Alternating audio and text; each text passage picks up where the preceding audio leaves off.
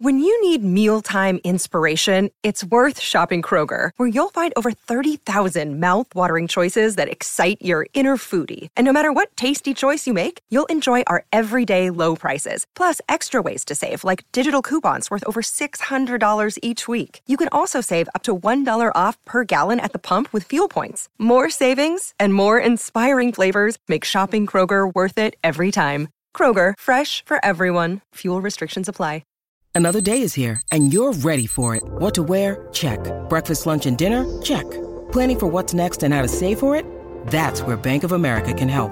For your financial to-dos, Bank of America has experts ready to help get you closer to your goals.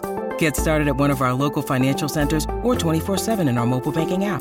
Find a location near you at bankofamerica.com slash talk to us. What would you like the power to do? Mobile banking requires downloading the app and is only available for select devices. Message and data rates may apply. Bank of America and a member FDIC. I'm Craig Parkinson, and this is the Two Shot Podcast. Pop the kettle on and let's dive in.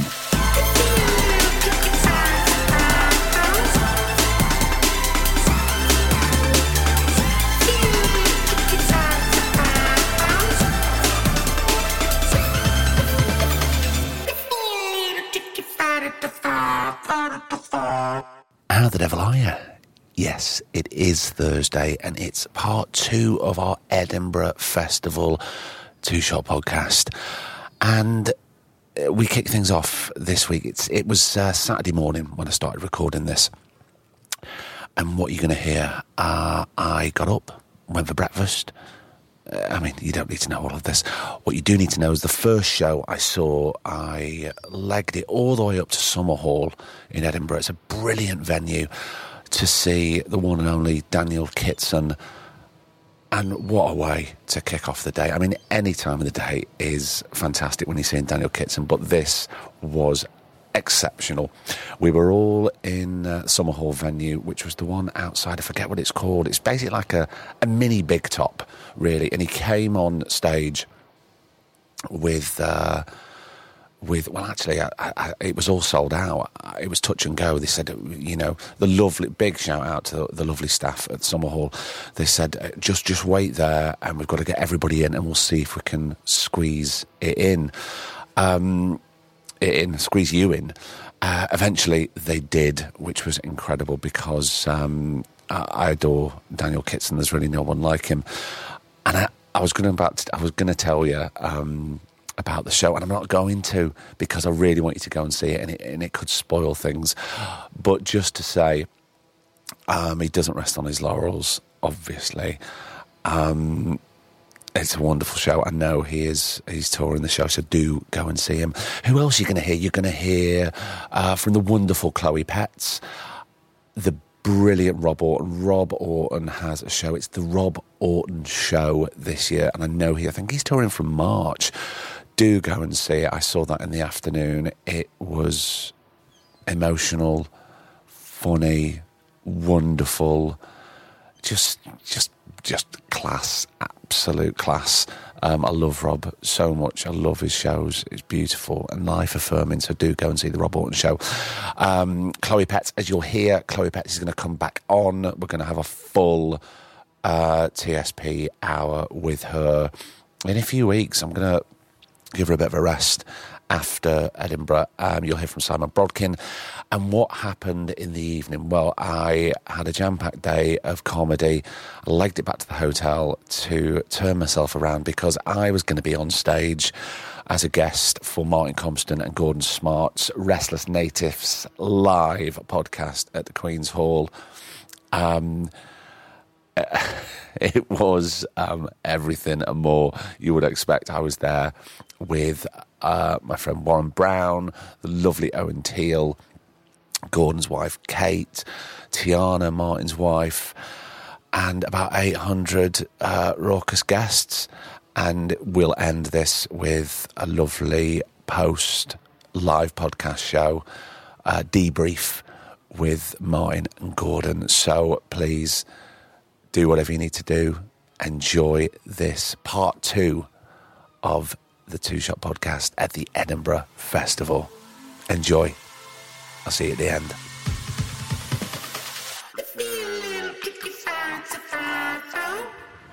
Good morning from the wonderful city of Edinburgh.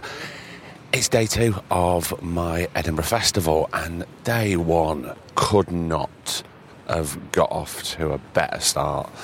Um, bumping into people, seeing two cracking plays. Um, the last time we spoke, uh, I was with uh, Laura Wilde, Kyle Falconer, um, the uh, originators of uh, of No Love Songs, which uh, myself and Martin uh, watched last night at the Traverse, and it was fantastic. And as exhausted as I was, uh, we made it through. We crept to about 11 before we turned it in. Um, because I need to be fighting fit today. It's a big, long day. I've got lots to see and lots of people to talk to, hopefully. But before that, I need to go and find some breakfast.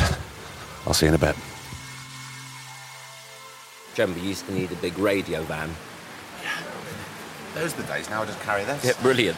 This is what I love about the Edinburgh Festival. I get a call, I meet somebody, and then I meet somebody else, and now I'm meeting somebody else. We've escaped the frankly awful Scottish weather.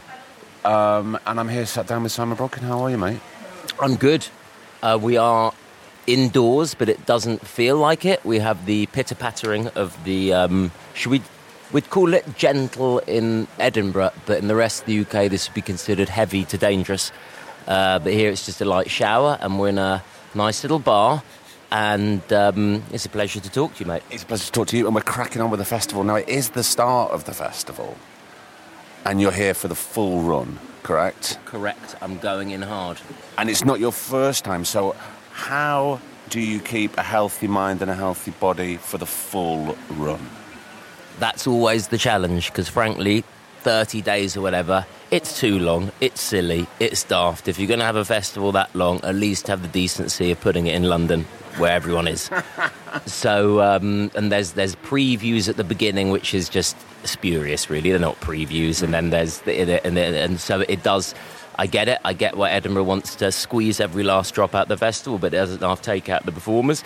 And how do I keep of sound and sane mind? Well, I, g- I gave you a little insight just before we met, and You you, kindly didn't turn the microphone on while I was eating my Tupperware carrying sweet potato and hummus and shoveling in, having uh, done a little bit of exercise this morning to clear the mind. And um, it is hard because I'm up here. It is work, but it's also it's lots of fun. There's lots of fun, funny, enjoyable, brilliant people hanging about. Around the clock as well. It's so tempting. I mean, I turned it in last night at 11 on my first day, Yeah. and I got up this morning at 8 because I knew I was seeing somebody at 10.30 over the other side, so your walking boots are on. And you just got to dive into it, and you can't do that with a fuzzy mind. And I'm just going to see stuff and I'm talking to people, but you're on stage. Yeah, and, and how many days are you here for?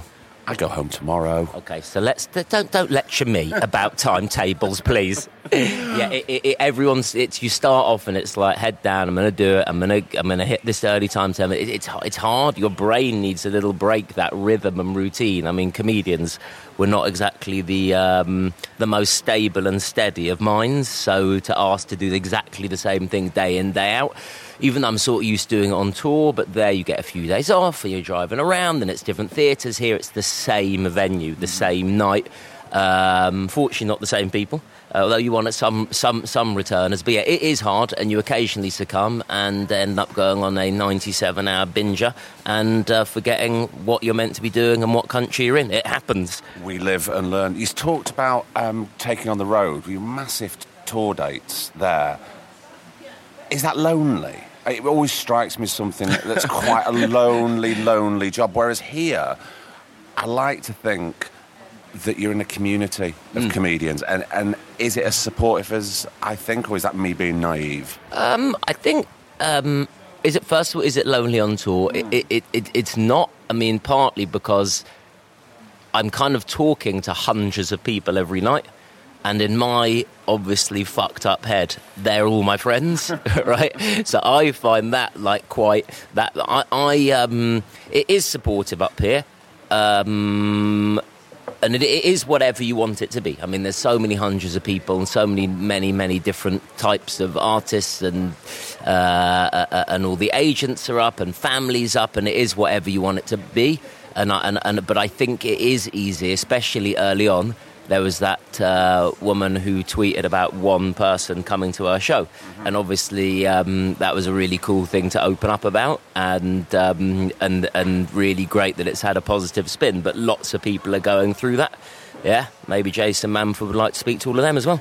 Well, the thing is, I was walking around, and like last year when I was here, when the binmen were on strike quite rightly, and the the the, yes. the rubbish was everywhere, and yes. it was hot and it was smelly. It's the yes. end of the festival, yeah. And there was a lot of ghosts walking around, people quite jaded. Whereas here, I'm at the start, and quite frankly, I'm overwhelmed by the amount of shows that are on the posters. I'm looking at all these books. I'm trying to see as much as I can. And then I was thinking about those those actors, those comedians who don't have any profile whatsoever. Mm. That must be a, a, huge, huge mountain to climb to get a handful of people to come to your show because there's so much on offer. Obviously, it's changed for you over the years, and social media has been a big part of that for you. So, are you getting new audience members to you? Are you getting a different generation that are picking up on back catalogue, new stuff? I think, um, first of all, if people haven't been to the Fringe, the first time I came, I remember it, it, it's kind of just crazy. You think of a festival and you might think Glastonbury, or you might think of some literary festival where it's all organised, or Glastonbury, all these stages. What it is, it's like every room and not room, every shed, every bin, every telephone booth has a show running in it, and then there's posters everywhere, and there's shows everywhere, and it's just this burst of, of I guess, creativity to not want to sound too wanky about it. And I remember that actually the first time I first time I came to Edinburgh was for the Fringe, and I was just like, "What? This is just an assault on the senses." I was just getting into stand up. It was like, "Wow!" And then the second time I came was to do Edinburgh University which was not during the fringe and it was like what is this town it was it was empty and devoid of po and it was both so both times really freaky but yes getting people into your show is a real, real challenge, and that's why when you go up the Royal Mile, which is kind of your, I don't know, what would you say, the your Regent Street of uh, yeah, of, of, of, of Edinburgh, it is carnage. I mean, it, it, it, people handing flyers and screaming and doing little bits of their play, and sh- and, and it's it is a bit of uh, it is a, it is a, mentally it is a challenge. I mean, it really is. I, I, I, I, um, you know, getting through every day, and especially when people aren't coming to your shows at the beginning, it is a bit of a rite of passage. I mean, that sounds a bit horrible, but you've got to you've got to what is good on the flip side of that is things can quickly change. And I remember, I think Laura Solon, years and years ago, she was doing this tiny little room. Mm-hmm and um, to uh, you know know people, and then suddenly word got out, a review happened, then next review, and next review, she ended up winning the Perrier yeah, that year, and that, it yeah. just burst, and, and that can happen. Mm-hmm. I don't know much about the theatre side of things, but I imagine there's a parallel um, you know, you know, critical mass going on there and word of mouth. So it is possible to dig yourself out, but it is, yeah. And I'm lucky enough now. People are coming to a big room and, and filling it up, and um, it is a bit of a different experience for me.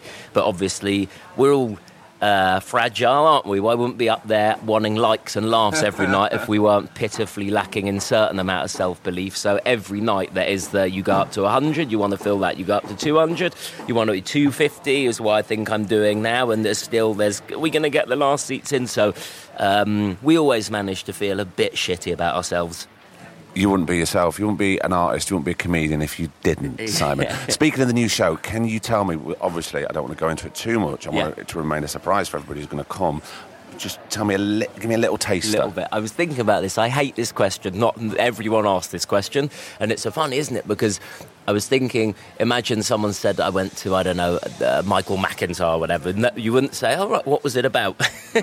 You'd be like, "How funny was he?" And it's weird how you come up to Edinburgh and there's, and I get it. It's it's, but it's this interesting. First and foremost, I always want to be making people absolutely laugh like drains Yeah, and of course there is a theme because otherwise it wouldn't be a show unless it had that kind of narrative through it. Uh, I think it's there if people want to pick up on it, and if they just want to come along for a just and flat out giggle, um, then that's uh, uh, uh it's not like re- I'm not pushing it on them. The show's called Xavier, which is a little mysterious title on purpose. Uh, it's not a character that I'm doing. Obviously, I used to do the well, characters. That's the thing. That's why I asked you about the show, and I don't ask everybody that, but because you're primarily known and you're famous for the, the, the characters in the past, going back right back to Lee Nelson. I'm just wondering if any of those people are coming back, or is this just a whole new show? Do you know what I mean? The the um, it's totally straight stand up. The Xavier is not a character. In answer to that question and a bit of what you're asking me in the question before, people come to me for all sorts of reasons. It's really cool. So some people will just be like anyone that's Chance on the show. He's got some good quotes. The Times said it's the funniest show they've seen last year, and stars and yada yada. Then some people come because the stunts they recognise. Oh, he's the guy that threw the money over Sepp Blatter. Some will come because of the Lee Nelson and the Jason Bent stuff, and uh, others just know me as a stand-up, which is what I've just been doing for a couple of years, and it's really cool. One of the things I'm actually most proud of is when I first changed from doing the characters into straight stuff, I was worried that people would be like, "Whoa, that's huh? what." That's not that's not funny anymore, and and obviously I'm not going to please all the people all the time. Need do I want to? But I do. I think as artists, performers, creatives, darling, um, we overthink these things, and I think people want to sit down, come and enjoy themselves. And um, I think people come for all sorts of reasons. The show is, if I had to sort of hone it down to, it, it's about who's good, who's bad, who are we rewarding in society for being good and bad? You know, we've got bankers who, uh, let's be honest, um, don't have a lot of skills and earn a silly amount of money. You know, they're like, yeah, I left school when I was 16, um, now make you know, no qualifications, now make 5 million a year at Goldman Sachs because I have something you can't teach, no principles. Right, so you've got that extreme, and then you've got it's actually inspired a little bit by my wife, who's a teacher and um, you know she gets paid. But um, let's be honest, with the salary and the train ticket and the, it's basically voluntary work, right? But she does it because she loves it, mm-hmm. and it's like weird how we sort of shit on those people in society. And then looking at the leaders, um, in you know, uh, with with what we've had the recent run at the moment. Uh, which uh, Matt Hancock is kind of emblematic of that. Just seemingly shitty person who has been rewarded for being shitty by going on I'm a Celebrity and making half a million quid, and no doubt will have a, a great and and and, um, and, and lucrative career being a plonker on all sorts of TV shows. And then you know you've got at the other end the ambulance drivers and the, who I, uh, I, I don't completely praise. I have a you know because I'm always kind of taking the mick a little bit uh, and smartly saying you know come on man, they, they, they, it's not that hard a job giving people a lift to hospital hospital most of the time they're dead. You know, it's not like an Uber driver at the end they rate you, but um, it, it's still looking and then analysing me and going, hang on, where am I in the scheme of things? And I want to do all these things. I want to be better to the environment. I want to um, shop local. You know, I I I, I want to read novels, but actually, when it comes to it, I never seem to have the time for anything other than me and um, and and just you know we're all somewhere on this spectrum, aren't we? Of good, bad, somewhere. You know, uh, um, uh, I just hope I'm better than Matt Hancock. Is kind of the the main aim I've got in life at the moment. Well, I've spent a small amount of time with you, and I think you are better than Matt Hancock. Simon, have a fantastic fringe. All the best, my friend. Thank you. Real pleasure to meet you. I've um, I've ran from the rain on the cobbles of uh, Edinburgh across town to come and have a quick chat with past TSP guest and lovely fan favourite, Mr. Rob Aughton. How are you? All right, Craigie, I'm well. Are you? I'm really good. I'm really good. Thanks for doing this. I'm just trying to, as people will hear, I'm cobbling together lots of different interviews, little short bursts about what the fringe is like. And I, have said this to somebody else, um, and it happened yesterday. I'm quite overwhelmed with the amount that's on offer for me. And, and as an actor, I'm thinking about those actors, those comedians who are just starting out and, and, and don't have profile yet, and certainly not at this stage of the festival, which will, you know, in the first few days, they can't have word of mouth because it's just impossible. Um, is it a supportive network? I think it is a supportive network. I mean, a very recent example of this, I don't know if you saw it on Twitter, but there was a lady who was doing a show who'd worked really hard on her play called Sunset mm-hmm. and um, put a fi- picture of herself really upset on Twitter and saying, one person came to my show today, and then Jason Manford did a video about it saying, don't worry, everyone's been through it, and it got like 45,000 likes, and then uh, show sold out. So that is supportive, isn't it? But I think that with regard to um, people coming to the show, and I think it, I think it is supportive. Yeah, I, th- I think it's supportive for. It's got to be. In, I think you've got to be careful with your encouragement sometimes. I think with anything, if if someone's doing something and you can see they believe in it, and you you got to be like, yeah, come on, keep going. But then, I don't know, sometimes I think it is supportive. I think it is supportive, and it's great when people are encouraging. But equally, it's important to know when to just stop or just have a little break. Maybe I don't know. I don't know. I mean, it is. It's an absolute. It is a uh, complete boot camp. Boot camp. I think it is a complete boot camp, and um, I think it's a really good place to find yourself out. So you could come up here and think, okay, I'm going to do this. I think this is what I'm going to do. But it's quite an unforgiving place. And when I started doing it, I was doing a show all about the colour yellow in the in the Banshee Labyrinth. It is a, I think it's about 40 squeeze in this cave. And um, I was flying along the Royal Mile in a yellow paddling pool. And it was a real slog. But I, th- I thought, come on. And I wanted to do it and I believed in it. Mm-hmm. And because I believed in it, if there was four or five people there, I still felt good about it because it was like making someone a piece of, like making someone a loaf of bread and you trying it yourself and going, oh, this tastes gorgeous. I really want other people to try this. I know it's not going to be to everyone's taste, but I'm sure that I've got something that someone might like, maybe not as much as me, but they might like. And I think that that enthusiasm can be infectious. And that's like with anything, isn't it? If you try something or you do a gig and you're like, oh, that gave me a good feeling, yeah. you want to do it again. Yeah, yeah, and I think that's why I've come up here and then this is I'm doing this. This is my, like my 10th solo show. And we're downstairs in the basement above the venue where I'm going to do it. And it's, um, yeah, it's kind of mad. Um, but it never gets any um, easier. The goalposts just shift. And you're like, okay, there seems to, some people are coming, and uh, yeah, the, the worries change, but it never, I never. Well, I think complacency is a killer, isn't it? Absolutely for everything. Yeah. But with that, has your approach to the fringe changed? Eh, you know, with the constant goalpost, do you do you feel, for want of a better word, fitter and, and ready for it? Because you because you know after so many years what it's going to be like in that final week. I think this year I feel match fit because I got to go and do the Melbourne Comedy Festival in March and April that was a gig every night for a month. And that was like now, so now you just kind of build up the muscles um, to be able to look at audiences and be less fearful. Uh, uh, if you, and if I'm not, if I'm a bit rusty, then people can see it Whereas, you know, it's just, it's just like anything. It's like doing press ups, isn't it? Mm. If you keep doing them, it gets easier and it's just. Um, um, but I, I, don't know. I don't think. I don't think.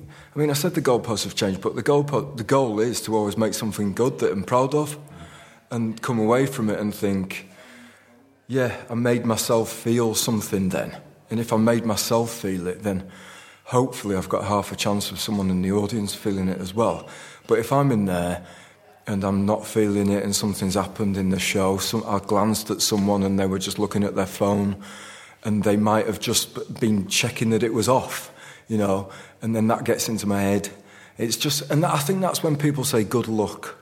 And like, I do believe in luck because you could, you could look at someone and they could just be it was just a moment when they were looking at you and smiling, and they might be thinking about something completely different, you know, of like a, a, moment in the show that they saw before yeah. you, and then you're like, oh, they seem to be enjoying it, and then that gives you the momentum, and uh, yeah, so it's like a, it's just a complete um, storm of everything coming at you, and you've just got to try to do your best to um, keep the metal and the belief to go. I've put this show through a sieve and trying to get rid of all the crap lines. And um, who knows if I've done that, but the only person who knows that really is the only person who knows what I want to say is me, really. Mm.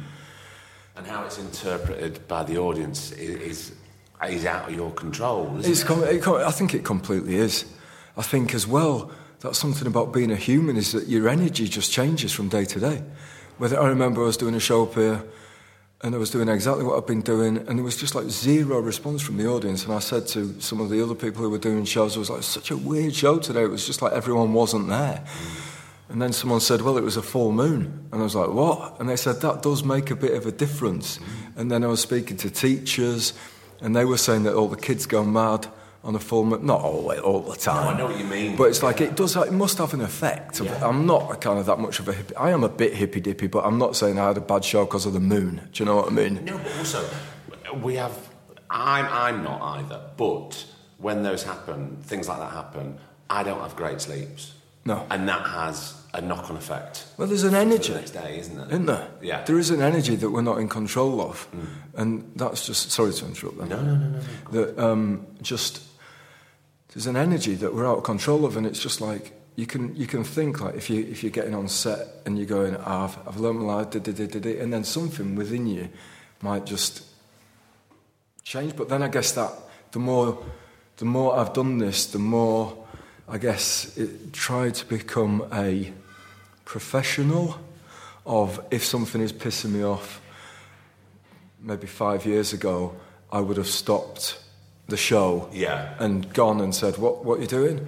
Whereas now I I've drilled it into myself that nobody else can see them really, unless it's like someone in the third row and looking on the phone, well, and everyone's just yeah, yeah and mean, that's it. It's just people. Throughout this fringe, right, I know that I'll probably, fingers crossed, I'll have one or maybe two shows where I come away from it and I go, that was like a completely clean run of the audience were great, I felt great, and I didn't, I didn't fumble one word. And I got every punchline exactly, exactly right. Because you only need to mispronounce something, and the laugh is like half or quarter. Mm. It's, that, it's the delivery of the line, isn't it? You know that. Yeah. And it's just kind of, if you, if you mumble it or something like that, it just doesn't have any power. Like, I was saying a thing about Listerine in one of my um, preview shows, and I said Listerine, and they were just like, "No, nah, it's gone." And I was like, "Well, I've just that's that's normally a good injection of laughter at the start of the show," and I'm like, "Right, okay, that's gone." So then, you, and, and, and, and, then you've just got to deal with it and kind of move on. So when I'm saying that, if hopefully I'll have one or two, it's like others will. Hopefully others will be good, but I'm I'm always striving for that the perfection. Mm. And I think you've got to do that. But that does come at a cost because it means that I really beat myself up after pretty much pretty much every time. Unless I want it to go as but I think it's good to have high standards. You've got to. I think it is, and if you walk away, and I don't know, not being a, a, a stand-up comedian, but I know about walking away from a scene, or we've finished a scene, and it's out of my control, and it's not quite what I wanted, but then again, I know that there's another time I can go back and I can I can go back not to that moment, but I can go back to that scene or that piece and try and get it better. But if you're constant, I what I'm saying is I would worry if I walked away, as I worry with other actors actually, or sometimes very rarely work with, but that, that do things like this and they, they go, that's it. That's the best it could possibly be. And someone would say something crude like, I've smashed that, I've smashed it. It's like, well, no. Yeah. Well, then does it stop? Does it end? Yeah. No, exactly. Where do you go from there? Well, if you've, well, you've hit the peak. If, if you mm. think you've hit the peak, then you might as well just pack it all in. Yeah, I think so. And I think it's always like finding, like yesterday, I was watching someone's show and I had an idea for a new line in my show. And I thought, oh, brilliant, I wish I had that today. But I didn't. And then it's just that thing of just building it. And I know that this show will be completely different by the end of the fringe compared to what it is. I mean, the bones of it will still be there, but, yeah.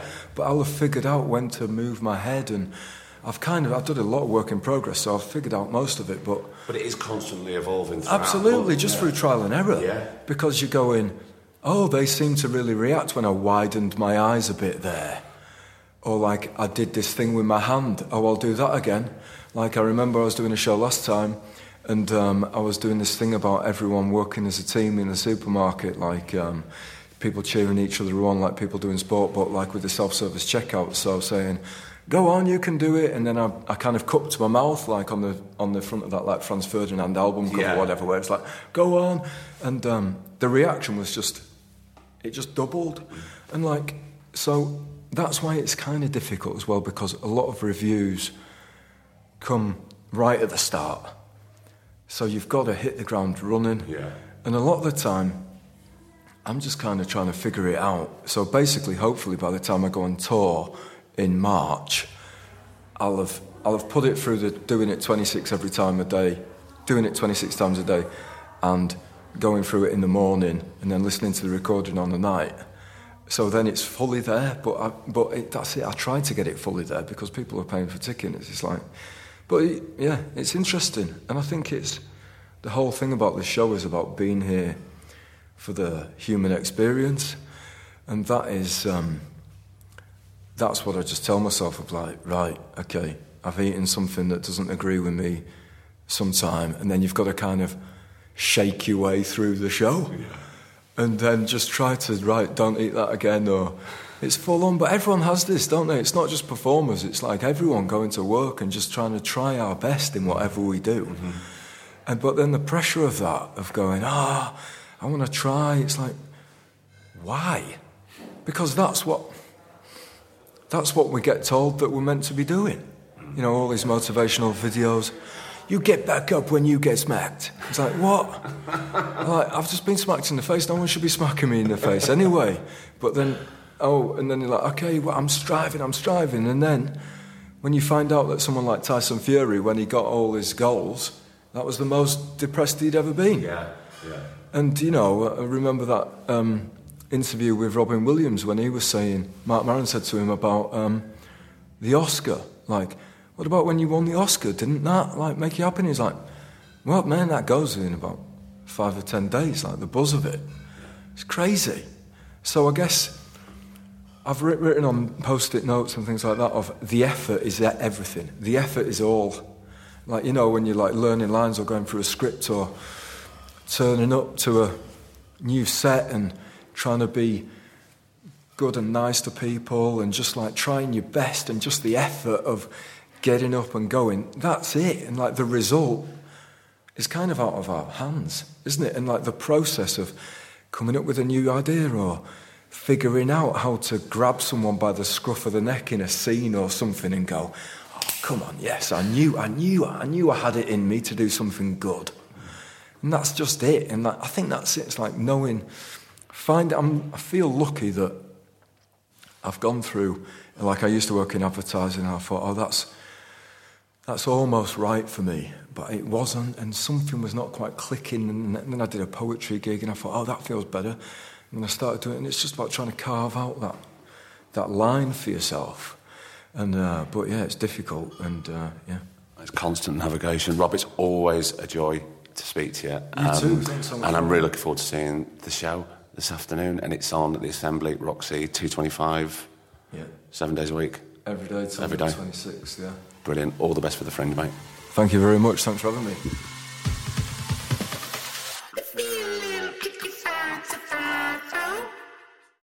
Well, at least it wasn't right on those people. At least it wasn't on our head. Yeah, like they used to be sort of really like DIY, and um, that was the charm of podcasts for me. And now I feel like we, we've gone round in a circle, and I feel like being able to like hear the atmosphere and environment that a podcast is recorded in is really nice. I think people need that because the the reason I love it so much is it because it's about human connection. Hmm. You know, I've just been to see Rob Aughton's show, which is all about that, and he's very much about that as a person. yeah, And sometimes if podcasts are in a shiny sort of studio setting, it's all a little bit polished. Mm-hmm. definitely. I, I love it when it's like a bit rough and ready. And you've mentioned Rob Aughton now, and he, that's like um, my my that will get me going because I'm famously obsessed with Rob Aughton. I, well, I was on the phone because I, I, I know Rob a little bit because we did a much longer podcast together Mm-hmm. uh, last year, and kind of fell in love with him a little bit. He's just fucking incre- incredible. You can because- swear. it's fine. Don't worry. Thank you. Um, he's just amazing because, like, we spent the whole month in Melbourne together, and he almost like he's that much of a fantastic person. He almost like changed my whole perspective on everything. I totally understand. That's what I was saying to my friend on the phone. I Like ten or fifteen minutes in Rob's company makes me think and feel in a different way. And he, and it's even just when he's like, he'll just be walking around and he'll, you'll just be like talking in your own head, whatever. And then he'll stop and go, "That's a good tree, that." And then you'll just all look at a tree together for like five minutes. Yeah, it is, it is a good. T- I noticed. Thanks for pointing that it's a really good tree. And it, ju- he just makes you sort of um, stop and just be really grateful for like the, the bit that you've got, Mm. you know. And and he's never like. I think I'm very pessimistic about the fact that like one day this cool thing that we get to do will be over. Whereas he's like, that's what makes it beautiful. I mean, he's the complete optimist. Yeah, he. But it's funny because, well, maybe this is. Uh, it will have come out in your podcast. Maybe Yeah. this is oversharing. I feel like he's such an optimist for everyone but himself, and I wish he'd like. I, I wish you could see how wonderful he is. Absolutely. Yeah. Well, I should say, Chloe, how are you? How is it all going? I know it's so. We've just been. It's not about anybody else. It's about you. But um, But you have to understand, every promo I've done for the Edinburgh Fringe, everyone's been like, "How are you?" I'm like, "Let's talk Rob Aughton." But you know, that's when I because usually I talk I talk to a lot of creative people, but mainly it started out with actors because I never got I never get the chance really to have like an hour with Mm. an actor when I'm at work because it's just like a little pocket of time. Oh right, cameras up, lighting's ready, let's go. You never really get to know people, Yeah. so it's quite surface level conversation, and doing this over the last five years. Just, it- just that deep connection. We don't get Mm. that time, and especially when the focus for an hour or so, you know, is like turned on yourself, turned on somebody else, and it's all about that. It doesn't really happen that much anymore. no, but it says a lot about the society that we've created. That to hang out with people you want to hang out with, we have to sort of turn it into a thing. Do you know what I mean? Oh yeah, on a completely selfish level, that's exactly why I do this podcast. I, you, I'll get to the age of forty-seven and go, I've got enough friends, and then you, you know, you sit down with someone like Rob or yourself, and you go, Oh, actually, we could hang out and just Yeah, go, yeah, go and have a drink and really enjoy each other's company. And you, but you'll have to like um, siphon off some of your old friends to put me and Rob into the rotation. what I long to do at the end of every year. I don't A really cull. like a cull. Exactly. Chloe, Friendship we are on the same page already. Is get the phone out just around midnight, maybe just before, Yeah, and just go through it. See who hasn't made the list. yeah. And they go. And would it be they go with no explanation, or are you doing sort of like um, a review, like a. I, thi- I think a review would have to happen prior to the to the red delete. so you put them on like you Uh, know, shortlist. a probation. So around October, you're sort of you're sitting them down. Well, maybe, maybe you could have. Maybe you could have your definites that you're keeping, Mm-hmm. then your definites that you're not, and they, they're just gone. Mm-hmm. And then the ones that you're unsure about around October, you sit them down and you go, look, if you'd like to maintain this friendship, then I'm going to need you to. I don't. I don't think we should do that. I think it's up to the other person because there's only so much. If you're constantly bringing the vol au to the party, right? Oh, so you want them to know before you've told them? I think it has. They should know. They should know. you'd like them to read your mind. Uh-huh. Yeah, and I think that is fair. Is it too much to ask? I don't think so. I don't. Well, brilliant. So, who would you get rid of? Name a name. Name a name. I think that's a much longer podcast. Tony. Don't know a Tony. Okay. Oh, there is a Tony in my phone. There is a Tony in my phone, but it's a work thing. I've got lots of Okay. work things on phone. Anyway, just enough of that. It's the start of the fringe. Is it foolish of me to ask how it's going so far? I don't think so. I think it's. I think it's the only question we really can ask at this point. And oh, I feel I've got loads more, don't I? I've really. got loads more questions. Can I have some of them because I feel like I don't know how to interact with strangers at the moment without talking about. Maybe I should just like be like, watch any of the Women's World Cup. Do you know what we should do? Don't talk. I know. no, I see. The thing is, I knew football was going to come up. I fucking knew it. And I, you're Crystal Palace, aren't Yeah, you? Palace. I don't know anything about And that's football, okay, you don't have and I have zero passion as well. I would make sure we can't really talk about that. But you know I- loads. You know loads about women, don't you? Yeah, So you know about fifty percent of the Women's World Cup. this is true. In fact, I've had an the ex England goalkeeper on my podcast, Rachel Finnis Brown, Karen. Karen Bardsley. She's great. She is amazing. So we met a few years ago in Manchester where I used to live, and then I went, Karen, you're fucking great. You should come up. She's so good, She's so good. She's, She's- so interesting. we did something together for um, the Women's Euros last year, and Yeah. I was like really starstruck because, like, you know, in this line of work, you get used to walking into a room, seeing a famous person, Mm-hmm. and having to be like really cool about it. Whereas when it's footballers, I have no chill. And everyone will be like, all of my mates would be like, "Who's Karen Bardsley?" And I'd be like, "Who's the- Karen yeah, yeah, yeah, Bardsley?" yeah. I've just I've gone bright red and started shaking in front of her. It's Karen Bardsley. Because yeah, she was like the person um, I admired when I was growing up, and she was she lived up to all expectations. Oh, she's fantastic. But I'm the same, but with chefs. Really, Like, not with actors at all. like if Tom Kerridge walked past, you'd turn into sort of a no, I'm a a, bit- tiny little boy. I, I suppose a little bit I would, but the slightly more non. The non-TV chefs, Right. You know, the faces that you don't see on TV all the time, because television chefs now it's turned into something else. okay. So they're like personalities. Well, yeah, it's a little bit like when stand-up comedians became rock stars. You know, back you're far too young to remember when um, uh, they did the Mary Whitehouse Experience, like at Wembley. I think it was, you know, it's a big, huge thing. Um, but yeah, with chefs, I think the chefs are like rock and roll stars for me. I just get a little bit giddy. But I, I, I think what will happen with the, the change in tide of the chefs is what what has happened with stand up, where I feel like me and my mates have kind of capitalised on the fact that comedy used to be for outsiders and nerds, mm-hmm. and because it's like a rock and roll thing now, it feels like there's all my mates are just like so cool, and you're just like you're not allowed to be cool and funny.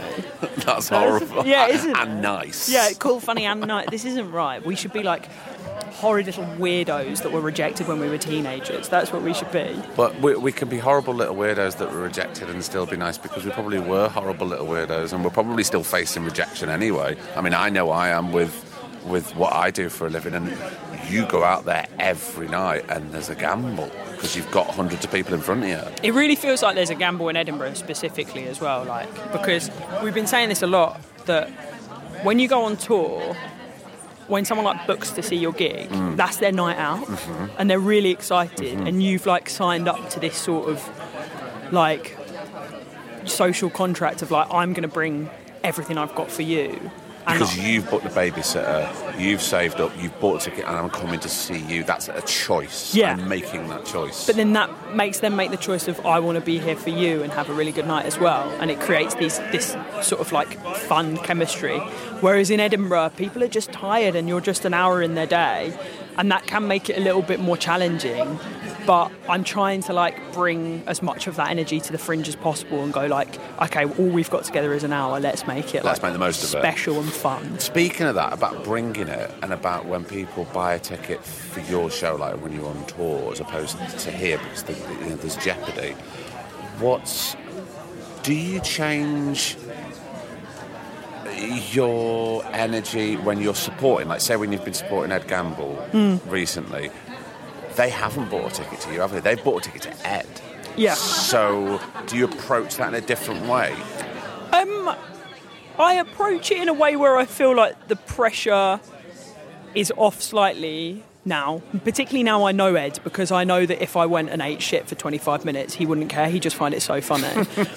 um, it would be his favourite gig if I just went and died on my ass. But I think the pressure's off because like they're not there for me, and it's almost like it always, particularly like when we did the big gigs last year, like Apollo. I felt so excited because it simultaneously felt like a special day for me because it was like a big landmark in my career, but it also felt like I was going to my mate's party and was there supporting him and there.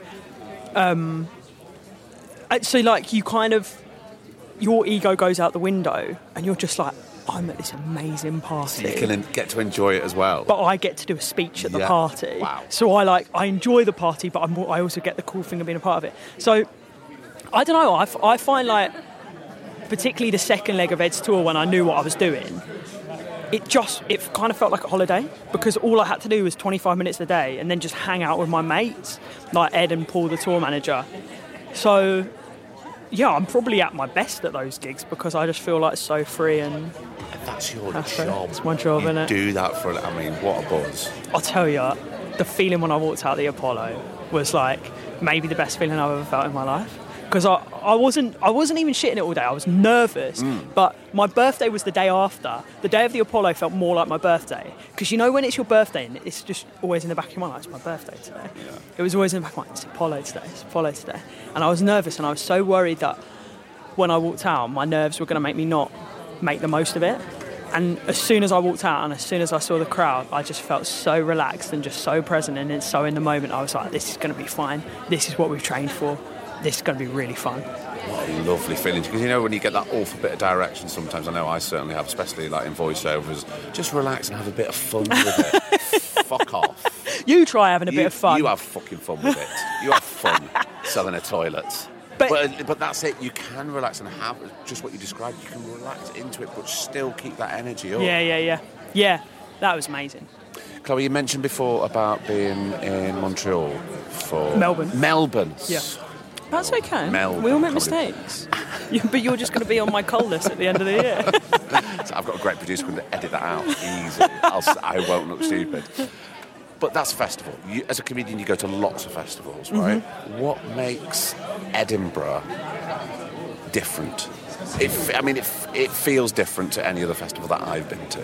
I think it's probably to do with like the scale, um, the fact that all of your mates are here, the fact that you can at any hour of the day pretty much see something, and it will always be interesting and it will always be like the absolute fruit of someone's hard work. Even if it's shit, you know that that person has probably put loads and loads of work into it. I've thought that before because I, I, I felt quite overwhelmed. I don't know why I felt overwhelmed this year because I didn't feel it last year, but I was with my partner last year here just for the end of the festival as opposed to the beginning. But seeing all the posters, you know, let me walk up to the Pleasance, they're just everywhere. Eh, They're just everywhere all the time, everywhere. Toilet, the flyers. And people have put that effort in, and if they haven't got any sort of profile at the beginning, fuck me, they're not going to have anybody. And then hopefully that word of mouth comes, but they've got to have that belief. Mm. It's probably the hardest thing in the world. I, I've got so much admiration for everybody that comes up. And Yeah, but, but I also think it is like you can adjust your expectations to get out of it. You get out of it what. Like you can set your own expectation for yourself, hmm. right? And one of my expectations is whatever happens, I know that I will have gigged a new show 27 days in a row, and by the end of that, I will be so much of a better comedian. And hopefully, along with the, all of that, loads of people will have come to see it, loads of people will have enjoyed it, and it will progress my career. But if I get nothing else, I know that I'll be better for it, and I'll be able to come out of a really difficult marathon month proud. yeah. And I, I hope, I hope that that's what everyone can feel at the fringe. Chloe, this has been lovely. I don't want to put you on the spot, but would you come back on this podcast and we can do a proper like hour and we I- can really get to know each other and I can find out everything about you? That It would be an I- absolute honour. I would love that. I Yeah, have a feeling it would be a breeze and a lot of fun. Yeah, I'd love to do that. Please, Brilliant. I Chloe, insist. have a brilliant festival. Thank you, mate. I appreciate it, and you. And that was the fantastic Chloe Petts. I don't normally do that. I never really ask people if they'll um, come on the podcast for a bit longer. Well, because I've never really done this before. It's just like little pockets of conversation. But when it clicks, it clicks. And I think you'll agree, Chloe is going to make a fantastic guest. And um, yeah, she's up here at the festival all month. And go see her. What I'm going to do at the uh, at the end is because we've spoken to quite a few people and we'll have to go and speak to some more now. Um, in the intro, I'll put on uh, who I've spoken to and where they're playing here in Edinburgh. I tell you what, I am getting my steps in. Um, it is. Uh, I've managed to miss the rain, which is fantastic. Um, but I'm just uh, on Shanks's pony. I am traipsing across town to go to the Pleasance Courtyard and uh, go and have a little chat with uh, Luke Kempner, who I think, thank you, who I uh, believe you will remember, uh, the lovely Suze Kempner. Um, was on the podcast a few years ago. And uh, I think I've kind of run out of time about um, who I can see. I've seen two shows today. I was up very, very early. And um, I walked all over town to Summerhall, which is a fantastic venue, to see the always Well, they're always brilliant, but it's like I was saying to a friend of mine today. You can't. I'm talking about Daniel Kitson. Sorry, you can't really say, "Oh, Daniel Kitson is um, is the best," because you can't really put him in a category because he's not like other storytellers or playwrights or comedians, and he is funny. Is he stand up? Uh, I don't know. I mean, he has been obviously. Anyway, that was remarkable. I managed to. Uh, well, the Summerhall staff were very, very sweet and kind. It was a sold out show, and they managed to squeeze me in. Um, and yes, I did Uh, and then I was already booked uh, to go and see the wonderful Rob Aughton.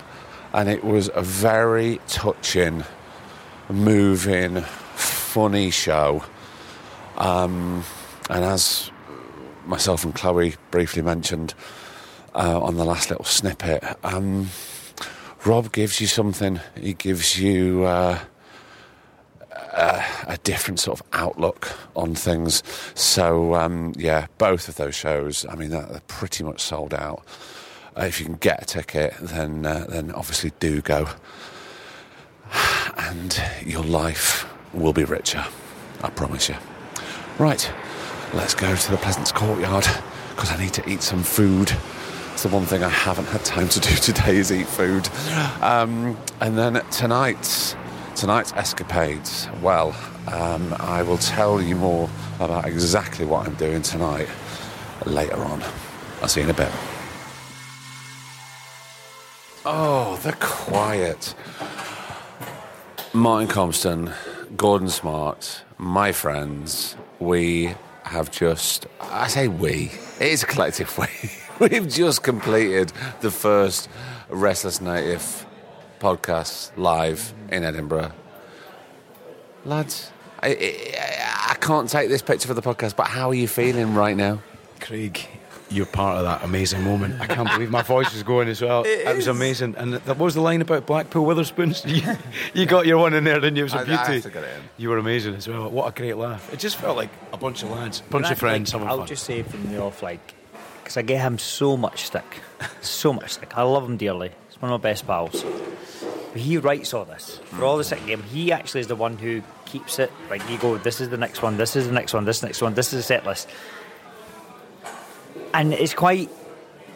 I feel like shit because I gave him that much of a hard time, which I do because I'm like, you overwrite shit and you're thinking, but see when you're up there and you're reading that stage, going, fucking hell, this is really good.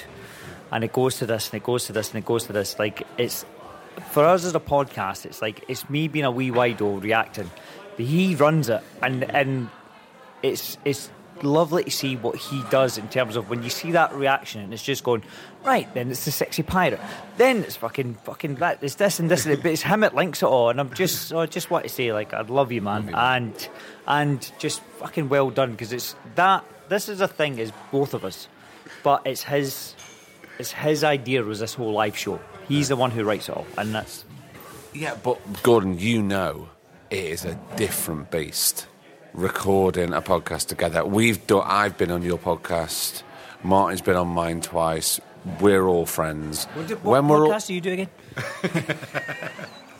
I don't know. Look up British podcast. Look, just look up award-winning podcasts. I'm sure it'll come up. Um, but it's a different beast when there are I mean, how many hundred people were there? 800. 800 people there tonight, absolutely having it. They wanted it. So you have to, it can't be as intimate. We've got to throw it out there, which we did, and some more than others. Um, if you were there, all I'm saying is two words Owen Teale. Do you know what, Craig? For me, it's really intimidating because you're all brilliant at this stuff. You're great on stage. You know what you're doing, and I just don't want to let myself down around you because I just I, I, I hold you all in such high esteem, and it is special when you turn up and throw yourself in it into it and don't really care about what anybody thinks. You're just having fun with your mates, and it Yeah. it's really touching as well to see who turns up for Martin and actually turns up for us because it's it's not just an interview on the radio or you know when you have to give it the spiel. We're having a laugh.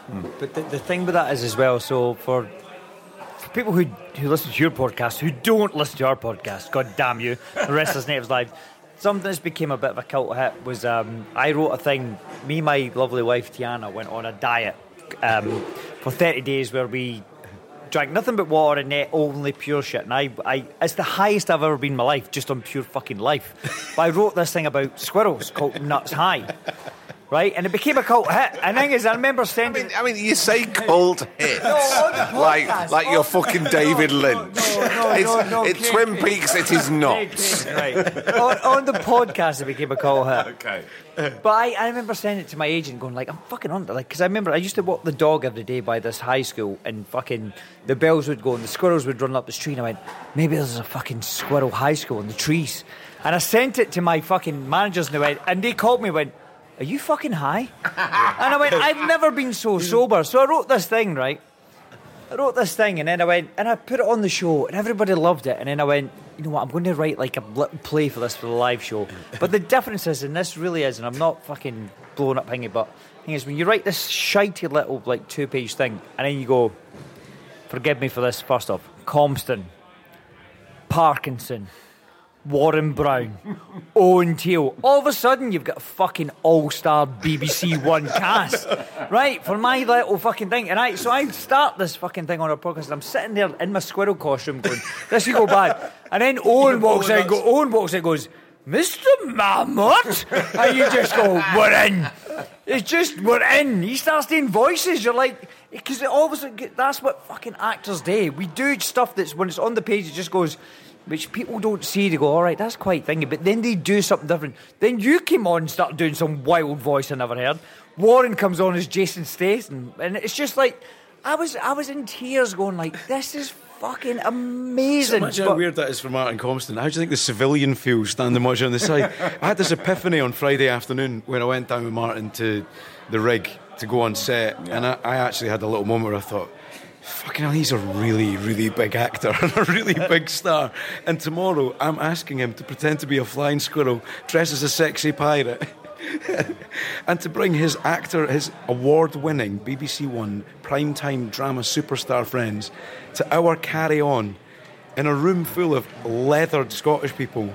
This is um, this could be quite risky. Gordon, Gordon described it the best to me because I was really worried about it. Gordon went, "Wee man, it's a best man speech.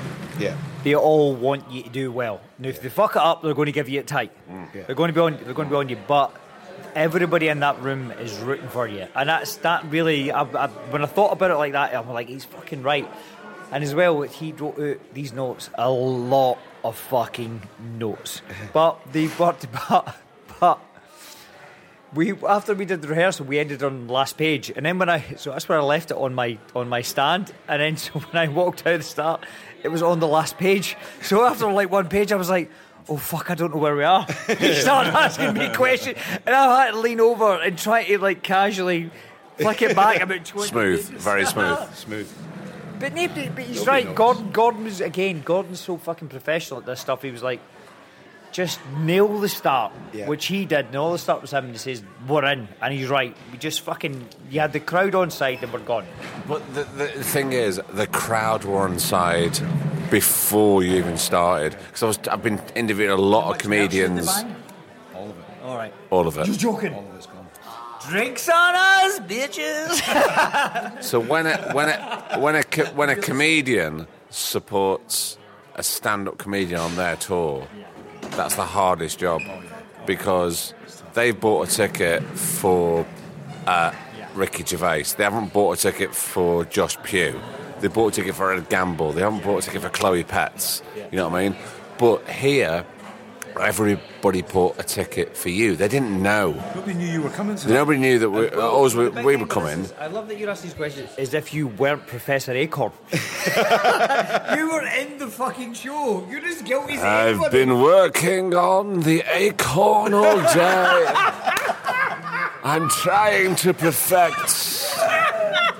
The acorn is very much. I know, I When you know. started doing it, and you started going, "Oh, Acorn!" I was like, I was like, "Oh my god, this is fucking Oh, brilliant!" wow. Because that's what you get when you get good fucking actors on. They enjoy it.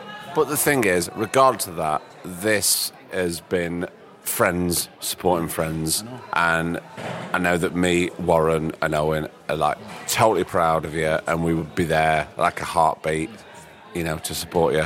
So we're really, really proud. Can, that, can we also add because we, we know it's a privilege for us to be at the Edinburgh Film Festival. What were you going to say, Martin? we know it's a privilege to be at the Edinburgh Festival. It really is, right? Um, we, we never expected to be at this, but we are throughout this month. We're going to see a ton of shows. Yep. Like we saw last night, No Love Yeah. Songs. and Yeah, we're going yeah. to Oh, go. wow. So please, like we feel like you don't feel like for the purists, we're not hijacking this. Like we just we're just chuffed to be a part of it, and we're going to promote as many people during it, whether it be comedian, new plays, and Correct. because that's what the festival is all about. That's It's what the about podcast's boldness. about as well. Yeah. eh? Be resourceful, be Exactly. a rascal, get on and do it yourself. Exactly, exactly. And you're doing that. Guys, you've got one more show, 26th of September. This is coming out before then.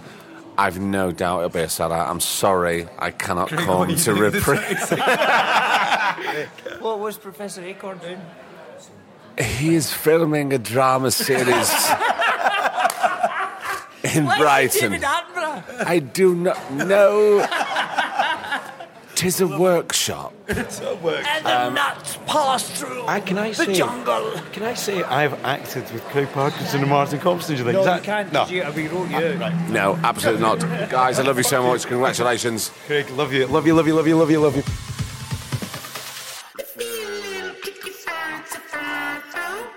And another episode is done. I really, really hope you enjoyed that. It was it was really fantastic just going up to the festival, not really knowing who I was going to talk to.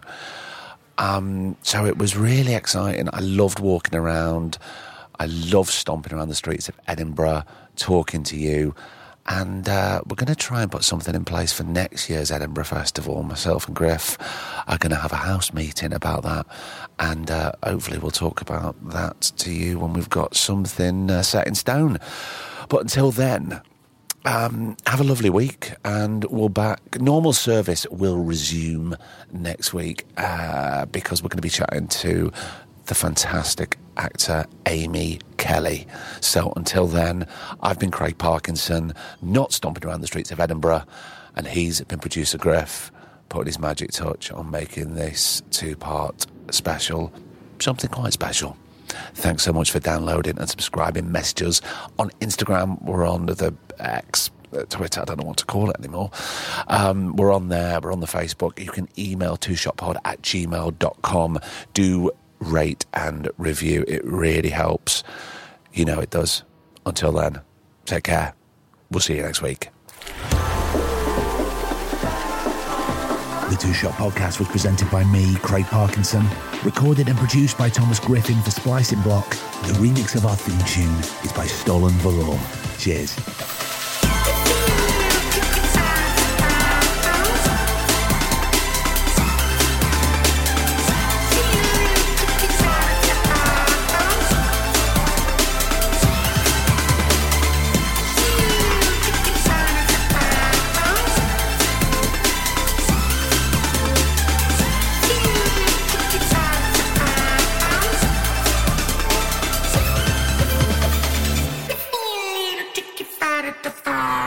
Microphone